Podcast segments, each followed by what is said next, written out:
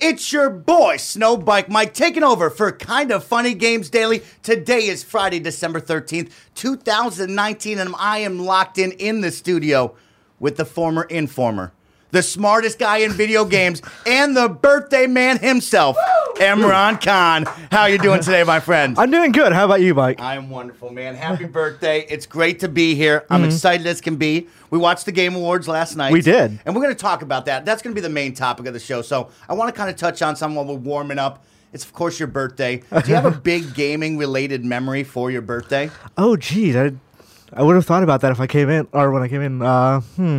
I remember like very specifically getting like video games because that was the time like you'd get a fifty dollar game every year as a kid. Oh, jeez, I am trying to remember specific. I remember getting Mega Man X like when I was maybe eight or nine. remember my dad coming in. And he was like filming the birthday party because I was opening my presents already. And I was first thing I did is open Mega Man X, go put it in the SNES, and start playing that. I was like, Dad, film the game, don't film me. and I think like, oh, when I was eight, I invented Let's Plays. Then He's the first game capture guy, right? apparently there, I'm the first shoutcaster. Oh, I love it. Yeah. One of my favorite birthday memories thinking about games is actually last year, the year before, I bought the Xbox Sad edition for my birthday because it released on May 7th. So I Mm-hmm. thought that was really cool. I had to do it. I didn't need another Xbox, but I mean, come on. How many times do you have a generation Xbox drop on No, sometimes you got to be like, I'm just gonna buy a birthday present for myself. Like, fuck it.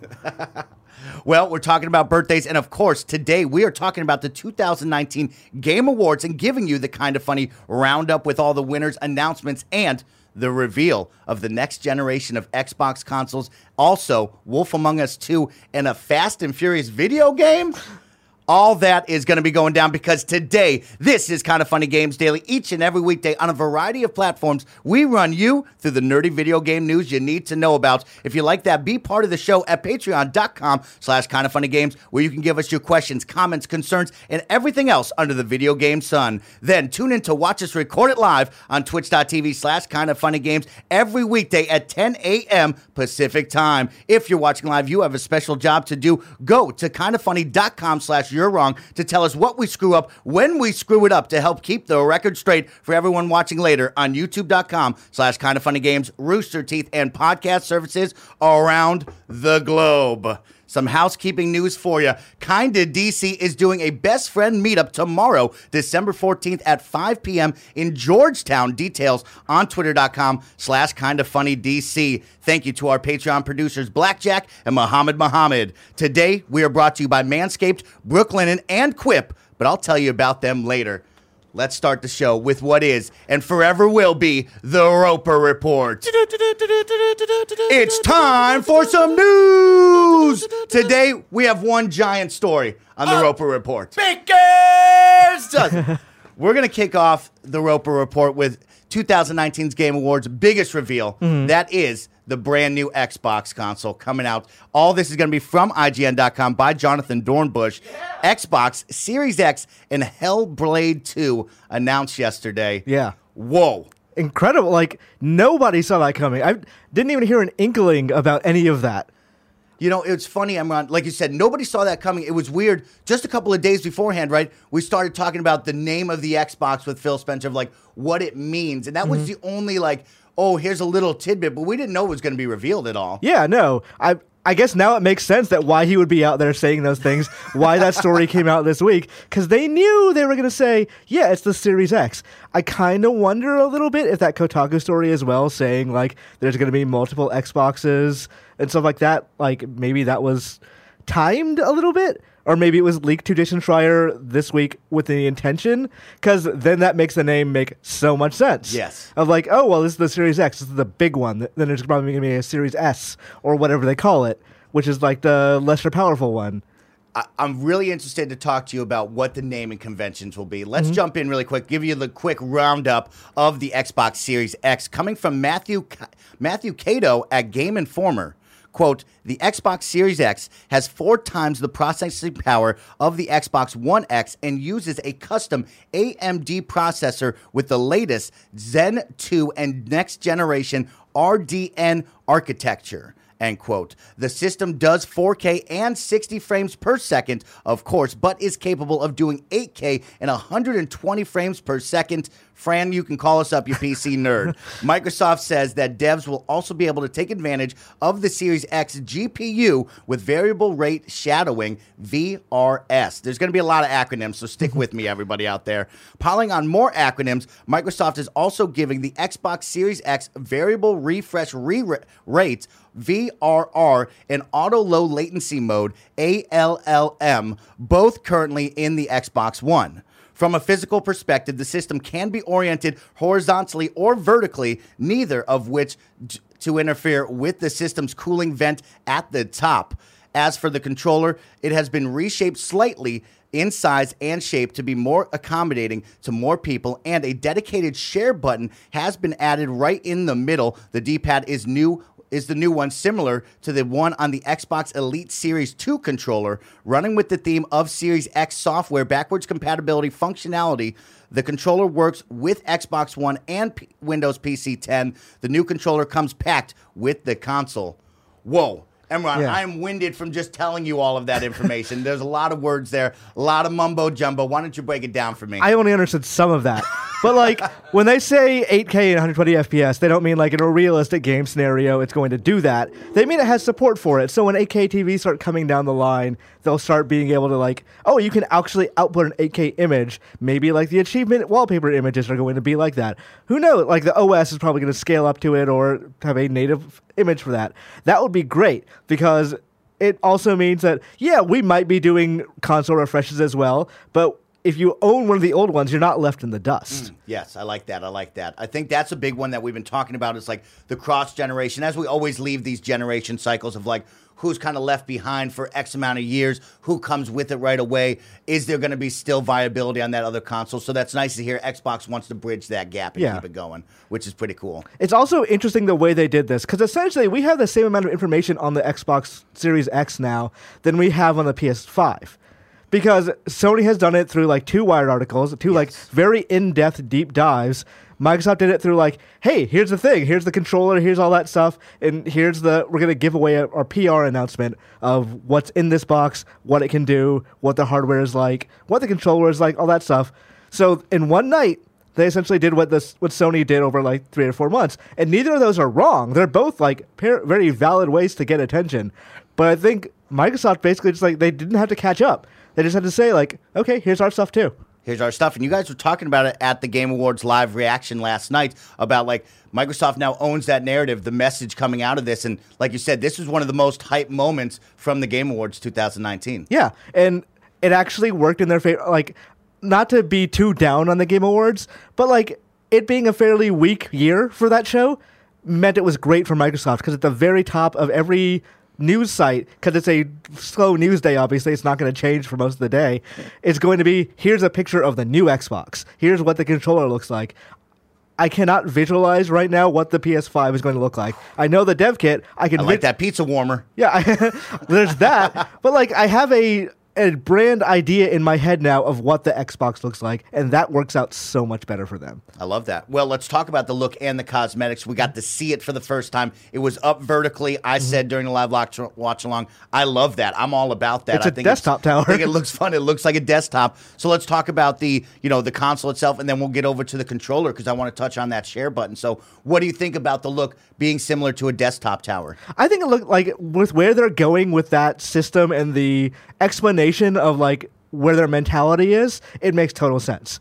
Of like, hey, we just want a simple box that plays your games and it's like it works with Game Pass. It's not a the idea of we have to create a thing to put your discs in is kind of going by the wayside. Yeah. It's like we just want to take a box, a rectangle that is your one place to play video games now.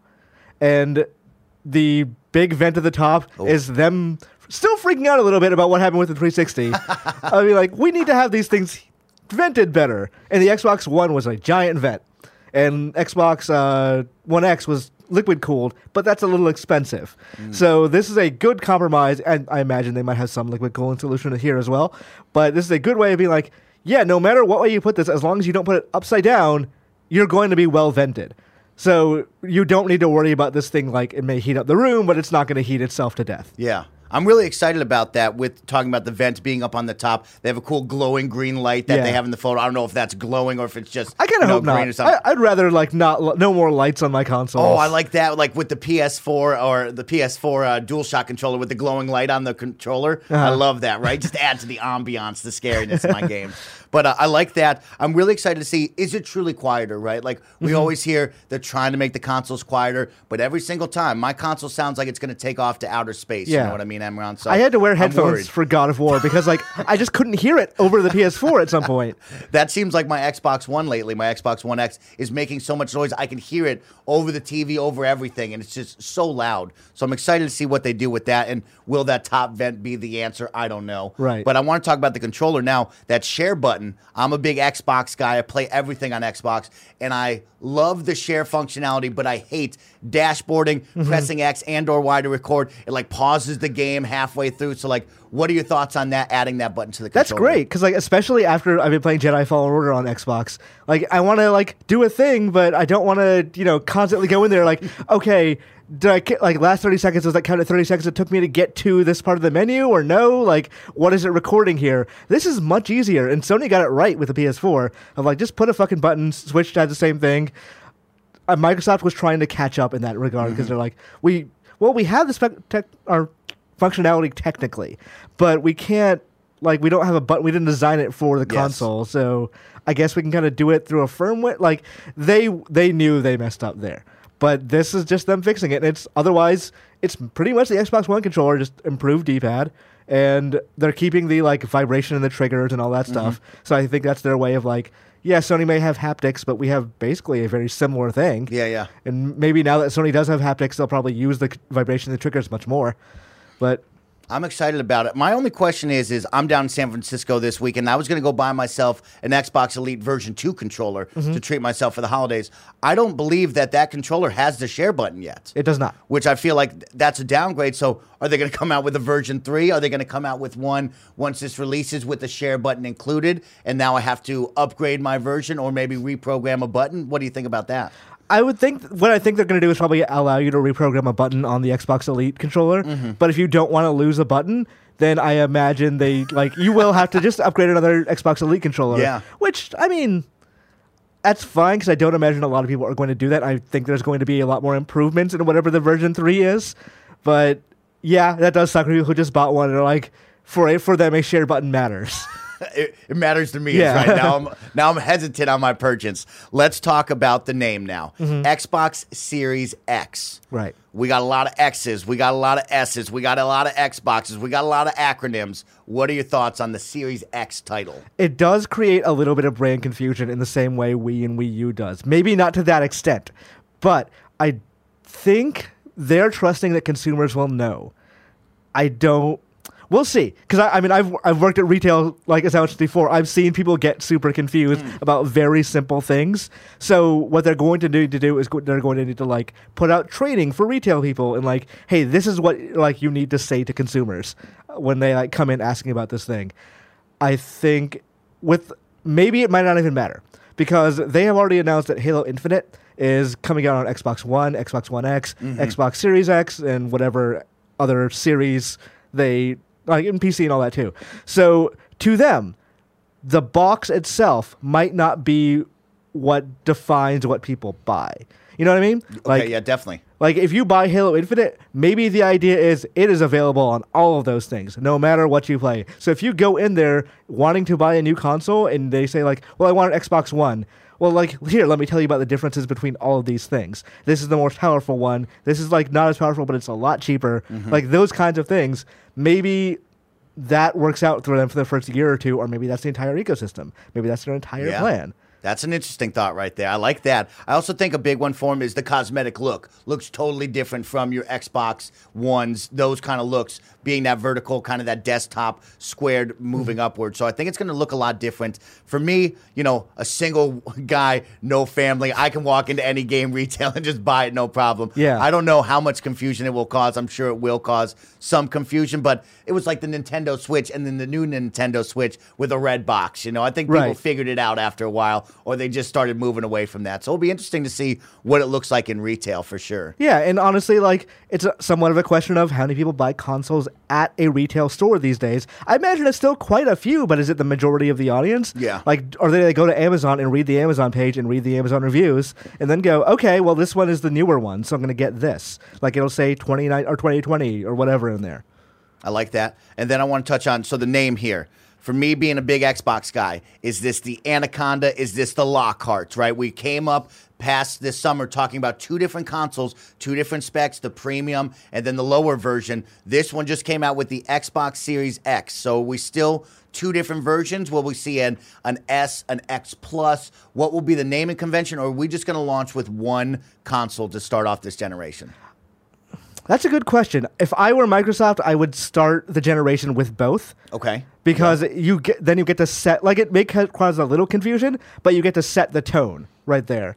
They've done a pretty good job so far of branding their consoles as Xbox One S is not the most powerful one, but it's the cheaper version. Xbox One X is the more powerful one. So if you want the more power, like better graphics, you buy X. If you want cheaper, you buy S. So sh- that makes sense with this name mm-hmm. of if they want to call it Series X, like you get Series S as well. And that's like, okay, this is the same thing theoretically, just like I only have a 1080p TV. I'm not going to upgrade to 4K. Okay. Do I, like not me personally, but if that's yeah, yeah. if I'm that consumer, then the S makes more sense theoretically. We'll see what they actually have to say when they do show. Like maybe this is what they launch with, and then down the line they do another one, and it still it still works out the basic same way. But I think they're gonna want the cheaper audience built in early on.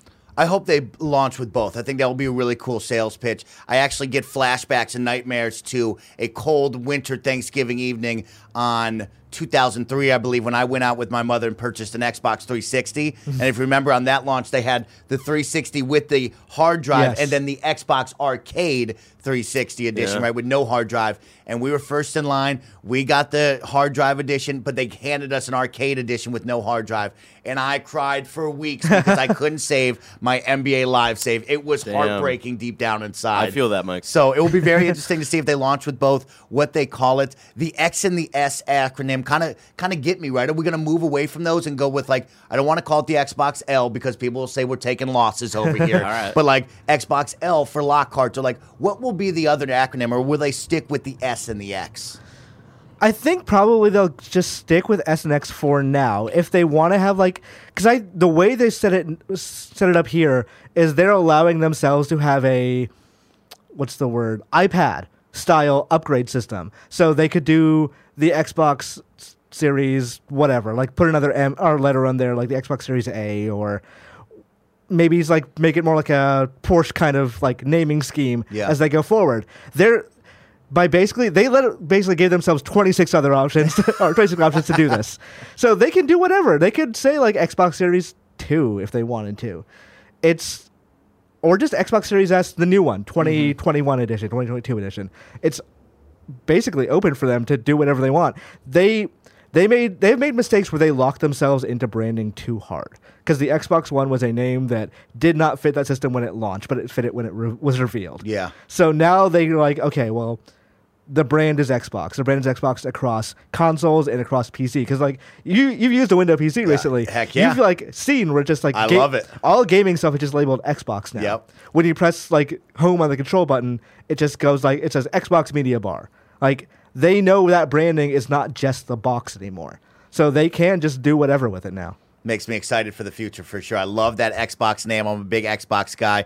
Talking about Xbox, Hellblade 2, Senua's Sacri- or Senua's Saga was announced. Yes. Now we started off with the Xbox announcement. It was, you know, you you said it best, the anticipation because it was just a black screen with some glowing lights, and then we saw racing, we saw Halo Infinite with Master Chief, we saw FIFA, and then it moved right into Hellblade 2. And this was an intense trailer Right. that we we actually didn't even know what was coming at us. What do you think? I mean, Hellblade 1, everybody talked this game up. Unfortunately, I never played it, but I know Mm-hmm. this was a big deal for people. What do you think about number 2 coming back? So I haven't played Hellblade one either. I should now, and it's on Game Pass. So like uh, that was a good call, by the way, putting it on Game Pass right before they announced the new one. But it's I'm interested in it because Microsoft had to announce this. They made a number of first party acquisitions in the last year, mm-hmm. and mm-hmm. what since then they've announced a like new Fortnite style game with Obsidian. They announced a multiplayer melee game with Ninja Theory. Those are fine. Those are good ideas, but it does create a narrative with Microsoft that they bought these studios that are well known for single player games that are story based, and they made them make or not made them make multiplayer games, but they're the first games they're making are multiplayer Definitely. like games as a service. So it creates a narrative with them of like, did Microsoft buy these studios that have made such amazing stories and just put them on like games as a service? Yeah. So they had to go like, no, no, here's a new Hellblade as well. They're still doing what they what they're good at. It's just these happen to be projects they were also working on before. Exactly. So like for them to sort of relaunch their first party initiative with like Halo and Hellblade and all that stuff, they're going, no, we know the problem. We know what happened this generation. Th- it didn't work out great, but we've we're trying to right the ship, and here's our example of why. It's also especially this is a very pointed game announcement because Hellblade was at one point a PS4 exclusive. It was. It was. So this is them saying, "Hey, we got that game that was eh, for at one point part of a Sony game reel of like them showing off their exclusives. We have a sequel to it. It belongs to us." That's some exciting movements right there. Well, let's talk about the PlayStation side. Ghost of Tsushima got a big time reveal there. We mm-hmm. saw a very small tidbit at State of Play. We were teased. We said, give us more. And they gave us a little bit more. Now, you and I talked here on the table during the live react. That wasn't much, right? We didn't see too much gameplay to lead to what is this game truly going to look like? What is it going to play like? We saw some great scenes, some great animations, so a little bit of action, but still leads me to say, what am I going to get here? Is this going to be a Dark Souls type game, or is this going to be more of like a hack and slash quick action game? I just don't know yet. Yeah, like we saw a bit of stealth. I did like you could see the infamous DNA in the gameplay part of the trailer. So like there was a part where he like tossed a I guess some sort of grenade type Yes. thing at another enemy and it blew up and like took another couple of enemies with him. It's like, oh, that's the shot grenade from Infamous. Like, so I understand where they're going with this. I it's going to probably be that idea, but like mel like it's bringing Infamous down to a more grounded place, but you're still a fucking ninja or samurai slash ninja, I guess. So you like it's more fantastical. There's like vibes of Tenchu. There's bits of Sekiro in there, even though I'm sure it's not actually like influenced by Sekiro at mm-hmm. all. But this is it's an interesting look at the game. I want to get my hands on it now. Now that I've seen what it looks like, I'm like I, I look at Last of Us 2 and I'm like I know how that plays. Like there's going to be additions and changes. And I'm sure it's more refined, but I know how that plays. Yeah. I this I can see the infamous DNA, but I'm like, I want to like move the character around and slash a little bit and see like do they block the slashes or is this enti- mostly stealth? Am I going to be in trouble if I get aggro more than two or three enemies at Okay, once? yeah, yeah. Like those are the things I need to know because like that that is kind of like draws the line between is this Soulsian, is this Infamous? Are they like trying to make an open world Japan game in the vein they've made other games, or are they trying to do something a little bit harder and more grounded? Yeah. Well, it looks really great, right? We saw the open world traversal of him riding on a horse, climbing up on ledges. We saw some Assassin's Creed stealth kills. So I'm pretty excited about this. The first one, first trailer way back at E3, I think, a couple years ago, mm-hmm. I was excited about. it. I thought this looked cool. That last little teaser that we got at State of Play, I was like, no, no, that's not enough. I need way more. Yeah. And this got me excited. I still need more gameplay I'd like to see just so I know what I'm getting sold on. But to go over on that PlayStation 4 side, to have that special Sony exclusive, it looks right up that alley and gets me excited to turn on my PlayStation 4. Yeah, I bet as Last of Us 2 marketing starts winding down or that game comes out, we're going to get a huge Ghost of Tsushima blowout. So it, summer sounds about right. They've released Last of Us during the, I think it was the week of E3 or the week before E3 or s- mm-hmm. somewhere around there. But they don't shy away from releasing games in June. So we like June, July, August, all possible months for this. I think they're probably going to aim June, July. Okay, you can think uh, June, July, because we got Last of Us Part 2 is late May, I believe. Yeah. Let's get Barrett involved. Barrett, what do you think for what we're going to see here with Ghost of Tsushima? You, it's summer 2020. What are some of your thoughts on that? Where are we landing? Uh, I, I made the very specific pre- uh, prediction for late July, early August, uh, and I, I, I still stick to that. I, marked my own prediction as wrong though because I was a little too specific. But uh, the, that summer announcement, I think it, we're going to see it around that. I like that a lot. Mm-hmm. I actually think a little more space between The Last of Us and this would be Yeah. good. Yeah. maybe that little bit later Because summer Last of Us because is Last of Us is May uh, May, yeah, May 29th. I think it's like really at the end of May, I believe. and because it's a single player experience, like there there's going to be a lot of conversation around it for that first month, but then th- after that'll kind of die down, and then you give some breathing room, and I think that'll be the per- perfect time for uh, Ghost to drop. Definitely be a hot drop for sure. Let's talk about another big time reveal here. This one kind of came out of left field for people tweeting you on Twitter asking you, "Hey, what is happening over here at Telltale Games? Mm-hmm. The Wolf Among Us 2 had a nice reveal trailer there. It's coming back." Right. And people asked you, I saw it on Twitter. They said, "Imran, what the heck? I thought Telltale was dissolved. Where did this come from?" I know you got some knowledge on that that you want to tell everybody about. So recently, I mean, Telltale it was one of the bigger stories of the last two years that Telltale like dissolved. They got rid of all their IPs, or not got rid of, but like their IPs went with them basically, except for The Walking Dead. When a company called LLC was it LLC? I mean, L- LCG. LCG, sorry, picked like picked up the Telltale name, picked up all their IPs, renamed themselves Telltale. Everyone's like, "This is not Telltale. This is just a company like masquerading in their clothes." Hmm. They have. So when The Wolf Among Us 2 was announced, the the game had already been announced by Telltale at one point. It was we'd never seen anything of it. We've only seen a logo. So theoretically, there had been some work on it, but it was like after some other things they were working on when this was announced, everyone was like, "No, te- like they can't because like where are those employees working anymore?" Apparently, according to Colin Campbell at Polygon, they are working on a company are working at a company called Ad Hoc Studio, who is actually most of the Wolf Among Us team, and they are working on this game. The current Telltale or L- LTG LCG, sorry, brought like has contracted them to make this game, which is the way it should work. It should be they're like getting the employees who used to make these games, the former Telltale people, and saying, okay, you were working on this project, finish working on this because we think this will make us money. Like, obviously, I would love it if they hired all those people back for full time health benefits and all that jazz, but whatever. They have a new studio. That's great. I'm very excited because Wolf Among Us is one of the best Telltale games. Definitely one of the highly regarded Telltale games for sure. Now, I want to ask you the question, pose the question. I mean, let's go off. I know the name is going to sell some people, but how do we sell it to the general audience, right? Like, people know Telltale for kind of the older engine, a lot of chugging, some mm-hmm. great storytelling, some awesome IPs that they had, but the engine was so old. That's what everybody talked about each and every time. What does Telltale need to do with Wolf Among Us 2 to maybe change that narrative and say, hey, come out and buy this game, not just off the name alone? So when LCG first bought the Telltale name, they one of the first things they said is we're going to modernize certain things because the engine is one of the things that held Telltale back because it made it harder for them to develop games, made the crunch worse as they had to get things out month by month. I think they are in the position now where they could just say, okay, you guys are free from whatever you did before. You are not beholden to that previous thing. You've got a couple, you've got a while to make this game because no one expects it coming soon. Work on Unity.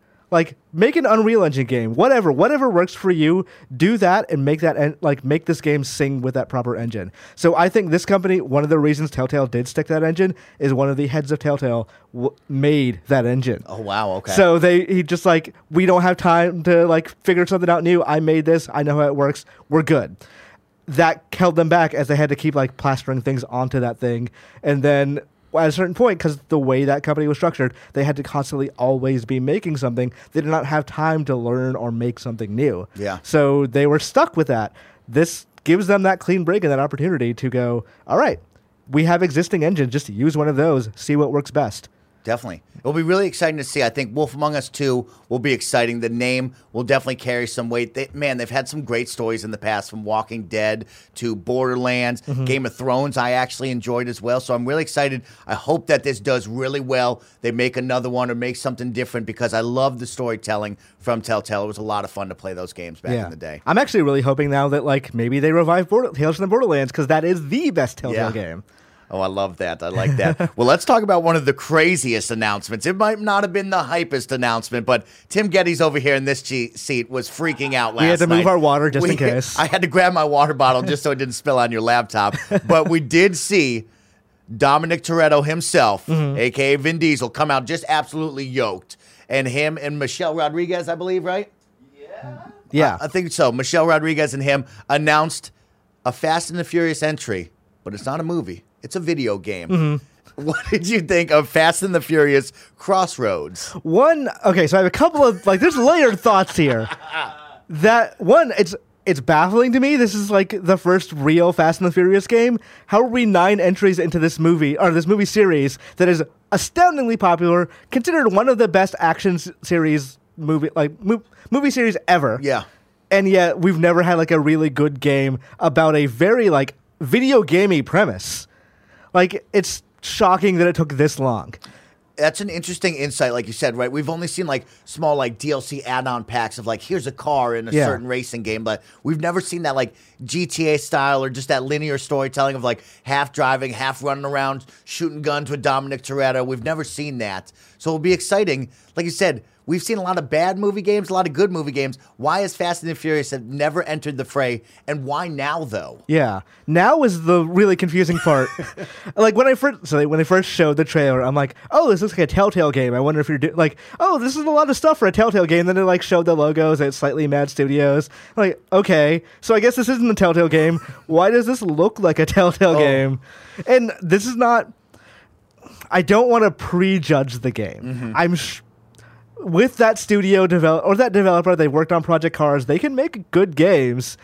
This just they're probably not used to like making like AAA character models or whatever of humans. So maybe it just doesn't look great because of that. Maybe it'll like maybe it's just early and it'll start like polishing up over time. But yeah, that looks like a 360 game in a lot of ways. I think somebody can you're wrong me. I believe that date was summer 2020. Was it? So somebody can you're wrong me on that one, but I think they actually gave a date of summer 2020. Somebody can check that. What I'm looking for, Imran Khan, is you know I don't know what the mix will be, but I can say one thing: if you're driving, it better allow me to use the driving wheel. Yes. A big a big thing I had with Need for Speed Heat that just came out is they didn't release the game with driving wheel functionality. It was going to be added on later on. If we're talking Fast and the Furious, I better be able to grab my driving wheel and pedals and have some fun. Mm-hmm. But what will be that mix? Like, will I have to just stop using the wheel and move over to play with my controller? What is that going to look like? I don't know. Maybe they won't even use the driving wheel. I've seen driving wheels that have like a controller like inset that like you could just switch that way. okay, that would be wild. Maybe, but like, who knows? Who knows how that's going to work? I'm going to be like, so the trailer itself looked like a like best of mm. Fast and Furious. Yes. Of like, Really May 2020 for the uh, the release. fucking okay, that's not early then. That's Yeah. why I had the problem with. it. I was like, man, is this game going to get pushed? Is there are they really sticking to it? Because, like you said, it looks early. It doesn't look great, Yeah. but we're just five months away, less than five months. Here. yeah, they're in a polishing phase by this point, but like, yikes. Hopefully that, hopefully it looks better. Hopefully it plays better than it looks. Okay. I'll put it that way. Well, let's move on to a game that looked Re- really good. Really but- quick. Yeah. I just want to throw this out there of like one of the layered kind of thoughts I, ha- I had for last night. This was the last thing they announced. That was what you chose. Yeah. What the fuck? I know we talked a little bit about Yeah. how we think uh, Half-Life Alyx might have been the last thing that uh, was supposed to be at the show, and because of their dropout last minute, Yeah. that's what caused the show to be like, all right, bye. Um, but yeah, what wild, wild decision. Speaking of dropouts, do you remember that they teased Sonic was going to be there? Did they tease that? Oh, Yeah. yeah, they did. Uh, I'm I am assuming what happened is that they like the night before the Game Awards, the studio that did the whole revamp of Sonic, the the movie Sonic. Okay, okay. Like Yeah, they they, ended up closing down. down. Like Yep. the the company closed them down and fired everybody, like laid off everybody Okay. from their Vancouver studio. Super fucked up. I imagine that they saw that and like this would be this is going to be bad news if we get mm, Ben Yeah, Schwartz we, out here. We don't want to mix that. Yeah, yeah. yeah. So that's what. Hopefully, that's you know they knew better and they decided Okay. not to do it. Interesting, interesting. Well, Ah, man, let's take a quick moment really fast since mm-hmm. we're getting kind of deep. We're talking a lot of the announcements. Let's just talk about the Game Awards themselves, right? We just talked about the beginning and the end, right? Started off big time with the Xbox Series X reveal. People were hyped. We had some great announcements from the pre show to the start. Kind of died down there in the middle. A lot of ads. Great show overall, but the ending right there with Dom and, you know, Michelle Rodriguez ending that. What were your thoughts on the game of show itself, the award show? I thought it was fine. In any other year, it would have been like, oh yeah, that was a pretty good show. I think after last year with the bangers that had, uh, like okay, well this this is not as good as last year, and that's fair. It's fair that it's not as good as last year because the generation is winding down. Nintendo just didn't feel like doing whatever they wanted to do here for whatever reason. So it's like it's a perfectly serviceable show that I thought was okay. In context of the years of this, like I'm expecting next year will be better. I'm expecting like the years after that will be better. It's just in the context, like I was, I came away disappointed. Okay. Interesting look on that. And I, I know you're saying disappointed, meaning the reveals and the announcements, right? Like Right. when we look back on it, the years that Jeff Keighley and his team have grown this show from Spike TV to being off on their own, and now like there's no more Schick Hydrobot anymore. Like it yes. is a beautiful, well produced award show that we all love watching, celebrating those. But we've come so fascinated on the announcements and reveals. It's, you know, I wouldn't say it's disheartening almost to be like people are like, oh, I judge it off of this, you know. But it's like, well, truly, he had some great presenters. He mm-hmm. had some fun moments. People were smiling. They brought Green Day up for a concert. Like every year, he continues to push the envelope of how great the award ceremony itself is. You, yes, I agree with you, but I think there are aspects of that that he's definitely. I, I don't think he's as married to the awards part as a, or, or he just doesn't think it's entertaining. Okay. because like there's some legitimately good awards in the pre-show that are just like, here's a list. I'm reading the list. Here's the name, mm-hmm. and like, okay, like. That couldn't have been uh, something that's read on stage. That could have been something that like we get an acceptance speech for, or anything like that. Like the best actor one was also one that was strange because they didn't make a big deal about it. It's like, oh, Mads Mikkelsen won. It's like, well, Mads not here. Yeah. Kojima's not going to accept the award. No one, Roman Reigns wouldn't accept it on his behalf. Like they couldn't do this on the stage, or Jeff Keighley couldn't present that, or anything like that. Like it's it's very strange that sometimes they emphasize the awards and sometimes they don't. This year they had Reggie giving a very nice speech about how everyone was at one point an independent developer, and he's correct. And Reggie is no longer representative of Nintendo, so obviously he's not going to announce something there. But at the same time, it's like oh, you have Reggie lending gravitas to the Subway Eat Fresh Indie Game Awards, and then you have people coming in there, like the Disco Elysium team, saying like they had won four awards. We saw two of them. They were the most awarded game slash developer at that show, mm-hmm. but like we only found out about two of those awards because they said also they won this. Yes. Do you think in the future we might see one day? I saw somebody out there on Twitter when Jeff put out the, hey, what did you think? What were some of your insights? What we could do better? And somebody wrote, hey, have you ever thought of like just splitting it up into two, right? Like maybe doing an announcements in the morning, get everybody hyped. The press can write up all the release stuff, and then at the night just do a award show and keep it, you know, easy and simple. Do you ever think we'll see something like that, or will it always be this mix of both, where we'll either get one end just banging and everything's great, and one end kind of neglected? I think it's always going to be like a mixture because he you can't get the people there on like unless you're like it's an award show unless there's some like credibility towards like Mm-hmm. being there because like Doug Bowser's not going to show up and sit in front of the audience for a commercial. Like, Yeah. he's going to be there f- when like Nintendo's getting awards for things. I think that's it's just going to have to be the way it is because like the economics of it is- Mm-hmm. just doesn't work out. The only way I could see fixing it, and this is not a fix necessarily because it's also a complaint, is making the show longer. Okay, And- that was three and a half hours, including That was three and a half there. hours, but it has been like four and a half hours long. Wow.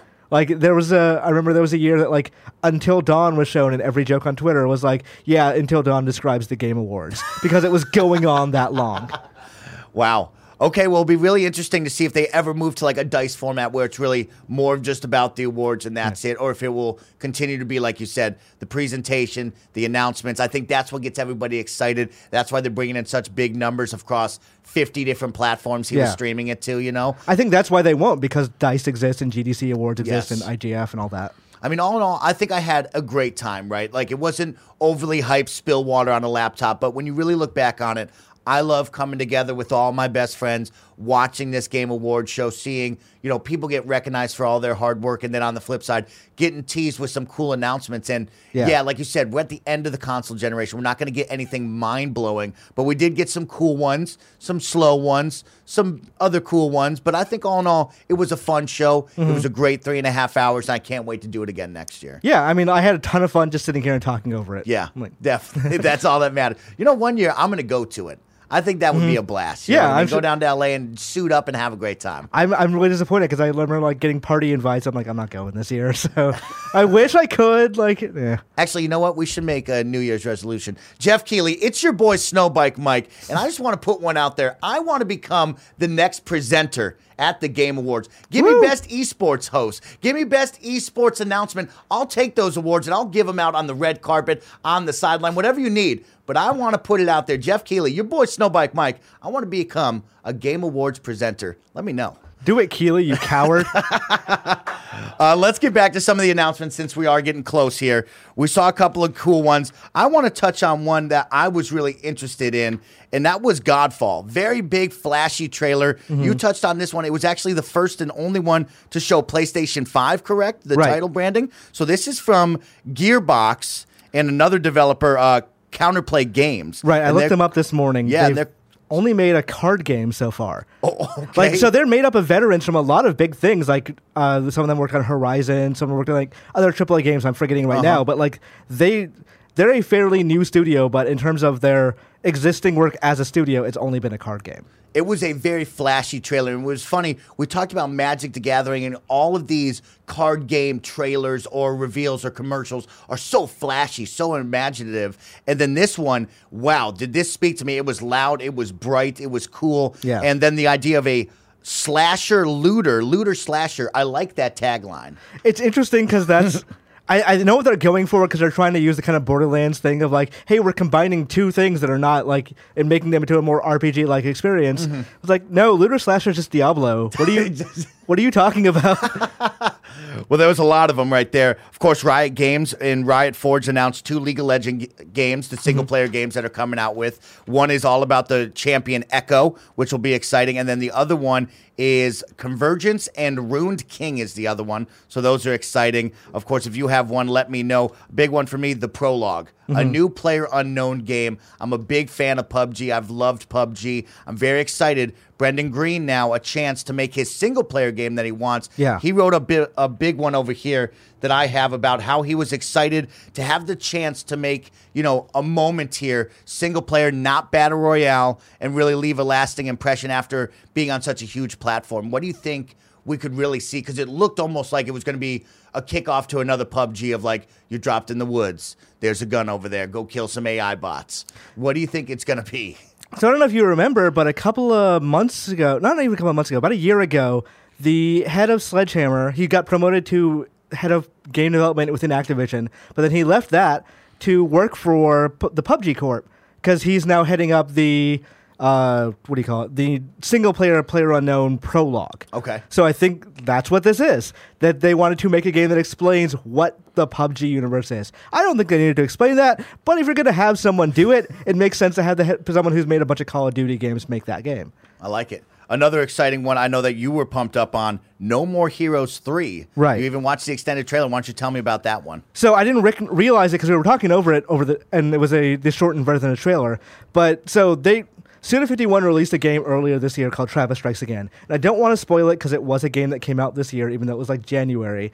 But it seems, based on that trailer, it connects directly to from Travis Strikes Again to No More Heroes 3 the thing about Travis Strikes Again, and it seems like about No More Heroes 3, is that those two games are an extended metaphor for how pissed Suda 51 is at EA about.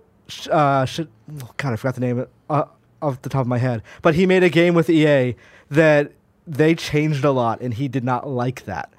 So Okay. there, there are. If you've never played Travis Strikes Again, I don't want to ruin it. There are parts of that game that make that metaphor very clear, and to the point where the main villain is named Richietel- Riccitiello, just based off the name of EA's president at the time. So he, they they seem to be continuing that storyline. I'm very interested in it because that like that alien design and like the concept of it, it's like now it's not no more heroes anymore, it's no more superheroes. So Travis is getting involved in a fight against like nine alien superheroes that he's going to kill. The trailer was sweet. The trailer was fucking awesome. We were talking over it like, what is this? This is crazy. And then when it had the splash, everybody was like, oh, this is it, you know? So that was exciting. I liked it a lot. Yeah. I encourage people to at least go read about Travis Strikes Again and then go watch that trailer because it's super interesting from that perspective. Because Suda51 has not directed a game in a long time, and it appears that the games he's directing now are just be like, oh, Shadows of the Dam. That's the word. That's the game I'm thinking of. Just him being super pissed about what happened with that game is just what he's doing now. I like it. It's not at all a subtle metaphor. Uh, the beginning of that trailer gave me like weird Digimon vibes at first, where he's like he has he finds this little monster friend and, and whatnot, and he sends him to space and shit. I was like, all right, this is taking a turn, and then it like turns into No More Heroes. I was like, all right, I'm, I'm fucking in. I I haven't played them before.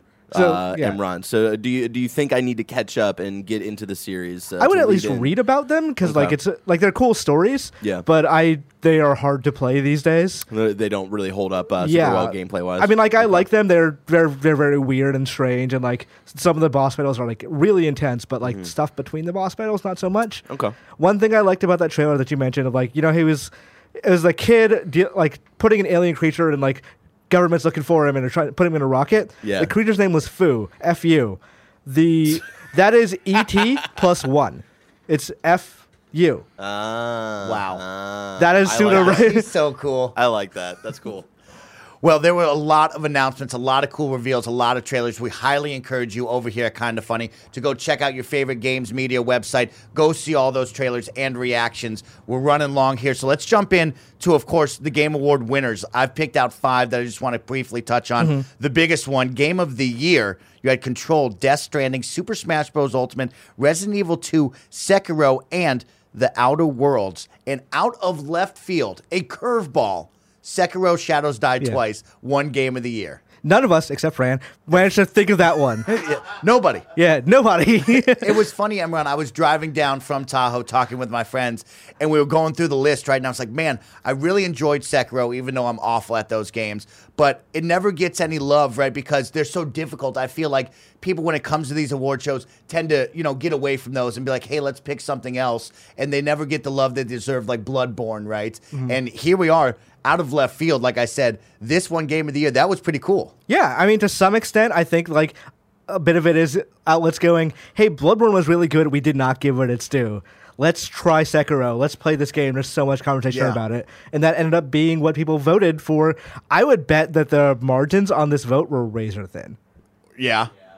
I bet a lot of them split the vote. I bet there most of these games are probably a lot higher than we think they are, and I bet that Sekiro. Go- we'll never know because like Keighley doesn't publish those because Yes. he I doesn't want to invite. If he did though, that would be really really. I think he doesn't want to invite harassment to the outlets that do say it, like Mm. what they vote on.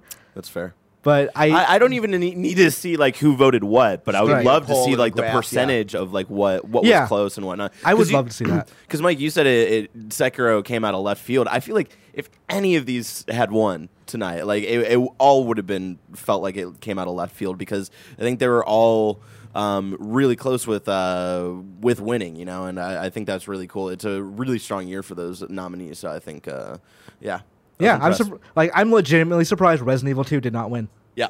It didn't. I, did it win anything last night? No, It did not. So one of the bigger snubs. Well, well, how about that? We'll see. Maybe Resident Evil 3 can pick it back up on that one. Yeah. Let's uh, keep it going. The best game direction Control, Death Stranding, Resident Evil 2, Sekiro, and The Outer Wilds. And the winner, Death Stranding, Right. got picked for this one. What were some of your thoughts? We kind of talked about like the best game direction, almost like. Do we consider it a runner up that, like, hey, this is your reward because you didn't win? Or is it tied to the director, Hideo Kojima, and the name and, like, him being so big? What do you think about game direction? I mean, I think that's kind of it. Like we talked yesterday, like in movies, that's kind of what best director is for. It's you didn't win best film, but here, like hmm. here's a here's one because we know who you are and we wanted to give you an award. Kojima, I think, wins this and by a vote. It is very obvious because he's the only director you can think of. Like off the top of my head, I know Miyazaki directed Sekiro. I cannot think of who directed Control. I know people at Remedy. I can't think of the name. Resident Evil 2, I know the producer is not the director. Outer Wilds, I kinda like. I think I know who that is, but like you tell me who Death who directed Death Stranding, it's like oh, it's Hideo Kojima. He made like a marketing campaign out of that, like n- that fact. Yeah. Well, let's talk about our final one for the 2019 Game Awards. Best Independent Game. This was a big one here. Uh, Baba is You, Disco Elysium, Katana Zero, Outer Wilds, and Untitled Goose Game. Disco Elysium won. You talked about it. They won four awards here. Mm-hmm. I think they were the team that won the most awards throughout the night. Pretty big win for independent game. Yeah, I would say so. Like they they went from eh, Disco Elysium is a game I had never heard of before it came out, and then people started talking about like, oh, this game is amazing. This might be one of the best games ever. Like that's strange. Like I'm looking at it, it seems fine. But then I actually play it. It's like, oh, this is actually like this is legitimately a fantastic fucking game to win best independent game and to come away as one of the most awarded teams and slash games at the entire show that has to feel good for them also we missed with the bingo last night because one of them was like getting political in an award speech. We did not hear them talk about how they thanked uh, karl marx and engel as philosophers. Because like because they're they're kind of hardcore communists. Like that's their thing.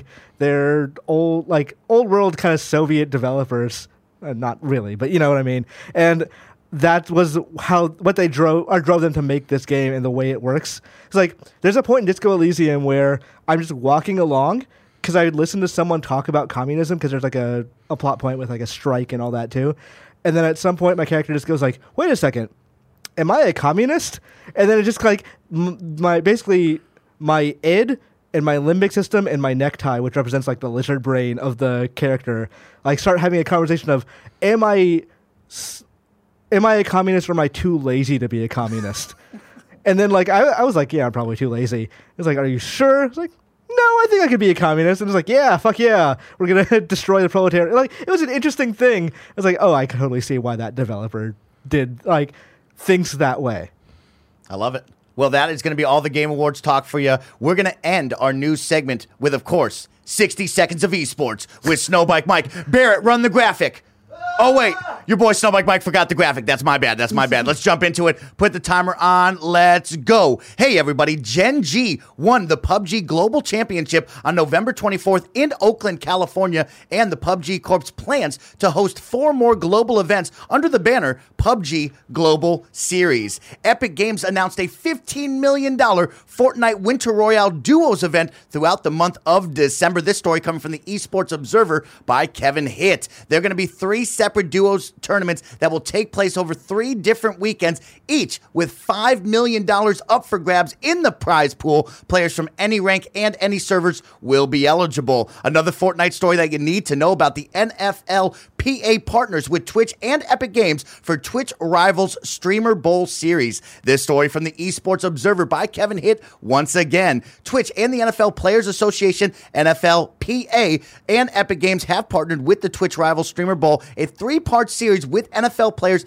and Twitch streamers paired together in Fortnite competitions for charity. Streamers will draft players from a pool of NFL players. Each streamer has a partner, and they'll play a duos tournament for 500K for a U.S. charity. Pretty cool. Awesome to know about. One more piece of esports news that you need to know about. The NBA 2K League Season 3 Combine has now completed, and draft eligibility emails will be going out next week. But first, we have an awesome event happening across the pond. That's right, Gfinity Arena in London, England will be host of the NBA 2K League European Invitational. This story from Esports Insider by Jono Nicholas.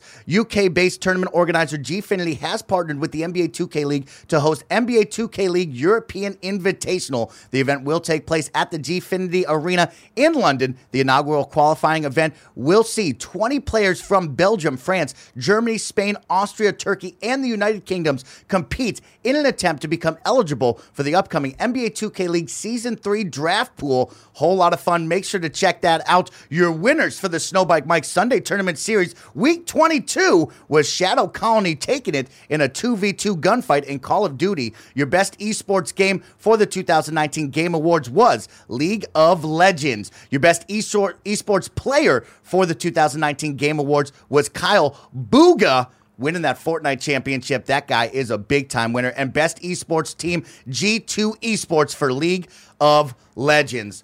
Whoo!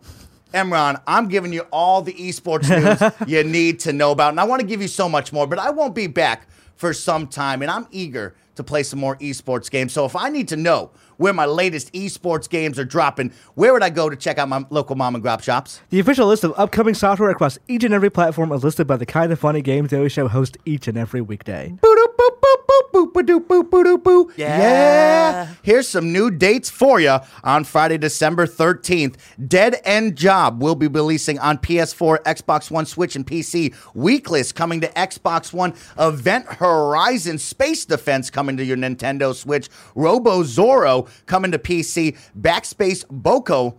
Boken, I don't know how to spell that one. BC, Ma- uh, PC and Mac, Lumberjack Simulator PC. Somebody call up Gary Witt and tell him to get on this one. Uh, Geo Cells, Quad Cells, PC and Mac. I thought that said quesadilla. My apologies. Night Shape 2, uh, Night Night Swap. Swap 2, PC and Mac. Hexon, PC and Mac. Hopes Farm, PC and Mac. And Biker Z, PC. Deals of the day for you. Wolf Among Us is currently free on the Epic Game Store. And also check out Best Buy as they seem to have a big time Game Award sale going on where you can buy a lot of games for really deep discounts.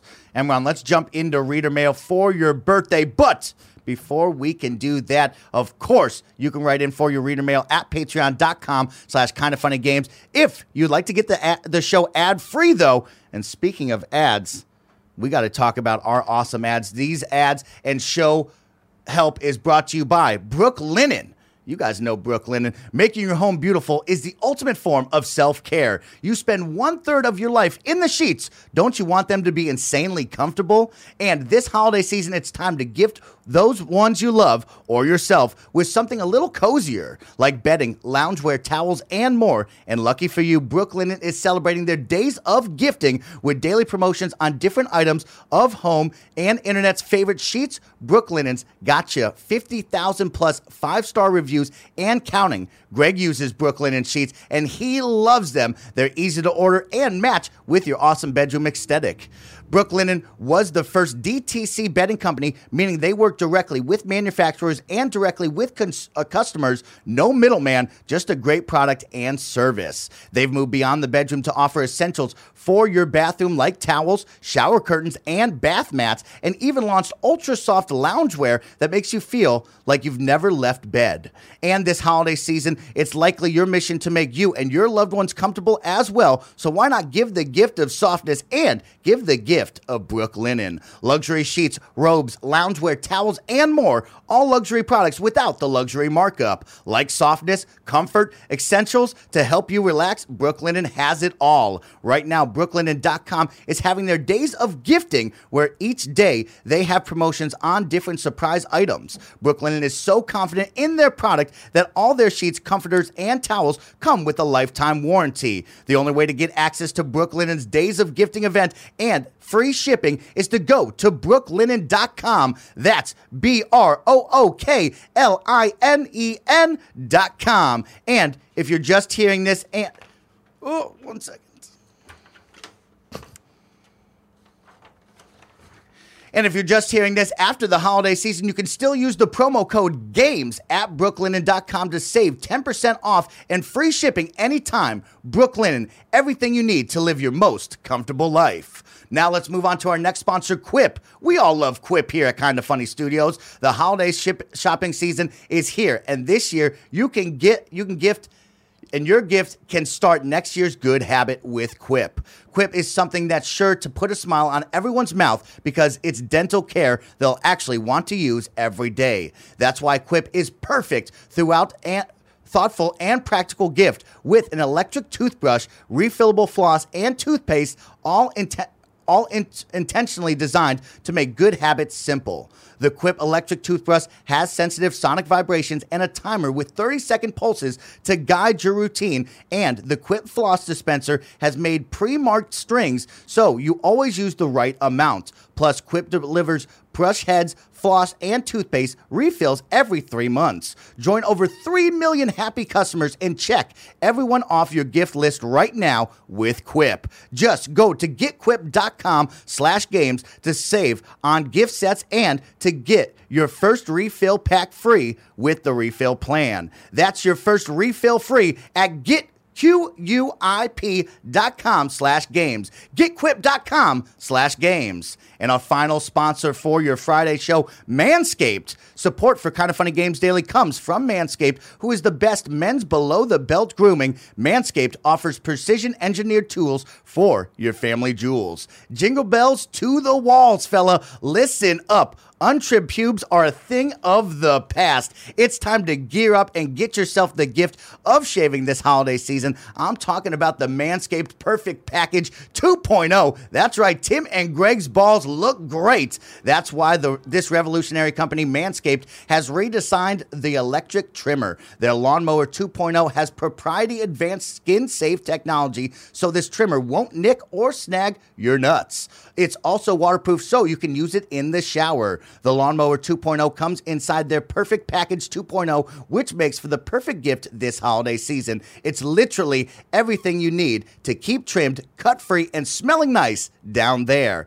And don't use the same trimmer on your face as you as you're using on your balls. That's just nasty. The Manscaped Perfect Package 2.0 also includes the crop preserver, an anti chafing ball deodorant, and moisturizer. You already put deodorant on your armpits. Why not putting deodorant on the smelliest part of your body? And yes, your balls stink. Speaking of sweaty and stinky balls, I'm thankful for their Crop Reviver. The product, along with the crop preserver, keeps your balls from sweating, smelling, sticking and these products smell good. They their mainly scent is attractive. Their manly scent is attractive and will help set the mood if you know what I mean. The perfect package will also come with a pair of Manscaped boxer briefs that'll keep your junk feeling fresh all day. It's time to upgrade those overused pair of boxers to Manscaped's high performance anti chafing boxer briefs. Tis the season to Manscape, so get yourself, your dad, your brother, and your friends the best gift of all the Manscaped Perfect Package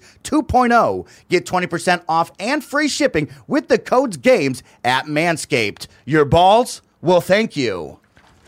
Wow, Wow. that was a great ad read, Imran. I'm feeling great. Do you need a breath? Do you need some water for a while? I Like- need a moment. So why don't you give me some reader news, a reader mail? All right, Quickjab has read in, written in and said, "Now that you were able to sleep on it, what did you think of TGA 2019? What would you like to see change for TGA 2020? Also, do you think we're ever we will we're ever see the behind the scenes statistics on the votes? I, for one, would love to see how close the Goaty vote was. P.S. Everyone needs to play Sekiro, even if you're not a DS fan. It's worth the experience." Play Sekiro for sure, and that's coming from somebody who sucks at Sekiro. Play it for sure. Yeah. Uh, Imran, I talked about it before. I loved the show. I'm a big fan of the pa- pageantry. I'm a big fan of gathering all your friends together, celebrating the hard work of others, celebrating the games that you know and love. And I truly thought it was a great show. It was a good show for me. Uh, of course, it didn't have the big announcements that we all wanted, but the Xbox Series X reveal for me was huge. I loved a lot of the middle games from PUBG Corps, the Shark Eater game that I'm really excited for on Yeah. PC. I thought all in all, it was a great show, and I was hyped about it. And I can't wait for next year. What would you change next year? Mike Howard as a presenter. but really, I wouldn't change anything. I would probably look at different musical acts. You know, for me, Green Day wasn't hitting it. Um, Run the Jewels, I know a lot of people like that's not for me. I'm looking for Drake. Okay, I need like a Drake. I need a Snoop Dogg. I need something big for me to pump up. Lady Gaga, something like that. Lady Gaga. Uh, Gaga. Um, but I, I did think the opening was really cool with uh, that was CHVRCHES, right? Right. Chur- CHVRCHES, was the best one. The cyberpunk one, I couldn't hear what she was saying. Yeah, but that was the a weird background one. was so cool that I, I was into it. Yeah. Maybe that was her goal. Yeah, aesthetically, it was quite nice. Mm. Just I, yeah, I, I could have dealt without Elon Musk like standing up after that. Like, but I mean, yeah, I think they need to cut the awards in half. Like, not the timing, just the number of awards. Because there's if you can't do them all with enough aplomb that like it's a big deal, then don't do them all. Yeah. like cut it. Like best We- uh, fighting game. Why is that a pre-show award? We don't need best family game, you know. Yeah, that's just that best family game feels like we needed to put Nintendo somewhere. Yeah. And it just no, the awards need to function around that games like Nintendo games like Luigi's Mansion can be in other categories. Definitely. I think the final part there before we end that reader mail is seeing the results, right? Bear talked about it. You talked about it. Like we don't want to send hate towards people or give them an unjust due. But I would, I would say I don't need to see the results, but I would love to see if they really want to move to that point. Just a, just small graph. Hey, fifty-eight percent did this, fifty-two percent did this. You know, and break down the numbers. You know, I don't need to see you know, Imran Khan from whatever, he voted for this, and then everybody's got to go send you hate. I don't want that. Right. Yeah, statistics would be great. They absolutely should do that because I would love to see, because this is one of those years where it's not just going to be like 60% or like 40% God of War, 40% Red Dead Redemption, and like some small split between the rest. Yeah. This is, I think, I would love to see this one because I bet it's razor thin. Be exciting. I think that might be the next move you might see next year. Yeah. I bet he takes that in and probably does that. That makes sense.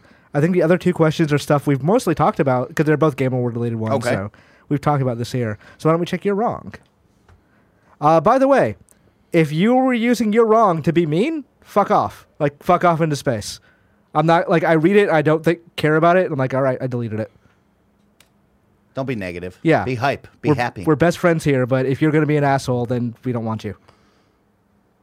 All right, uh, let's see. Hellblade was aired December 18th, 2018. So not recently, but like but around when they bought Ninja Theory.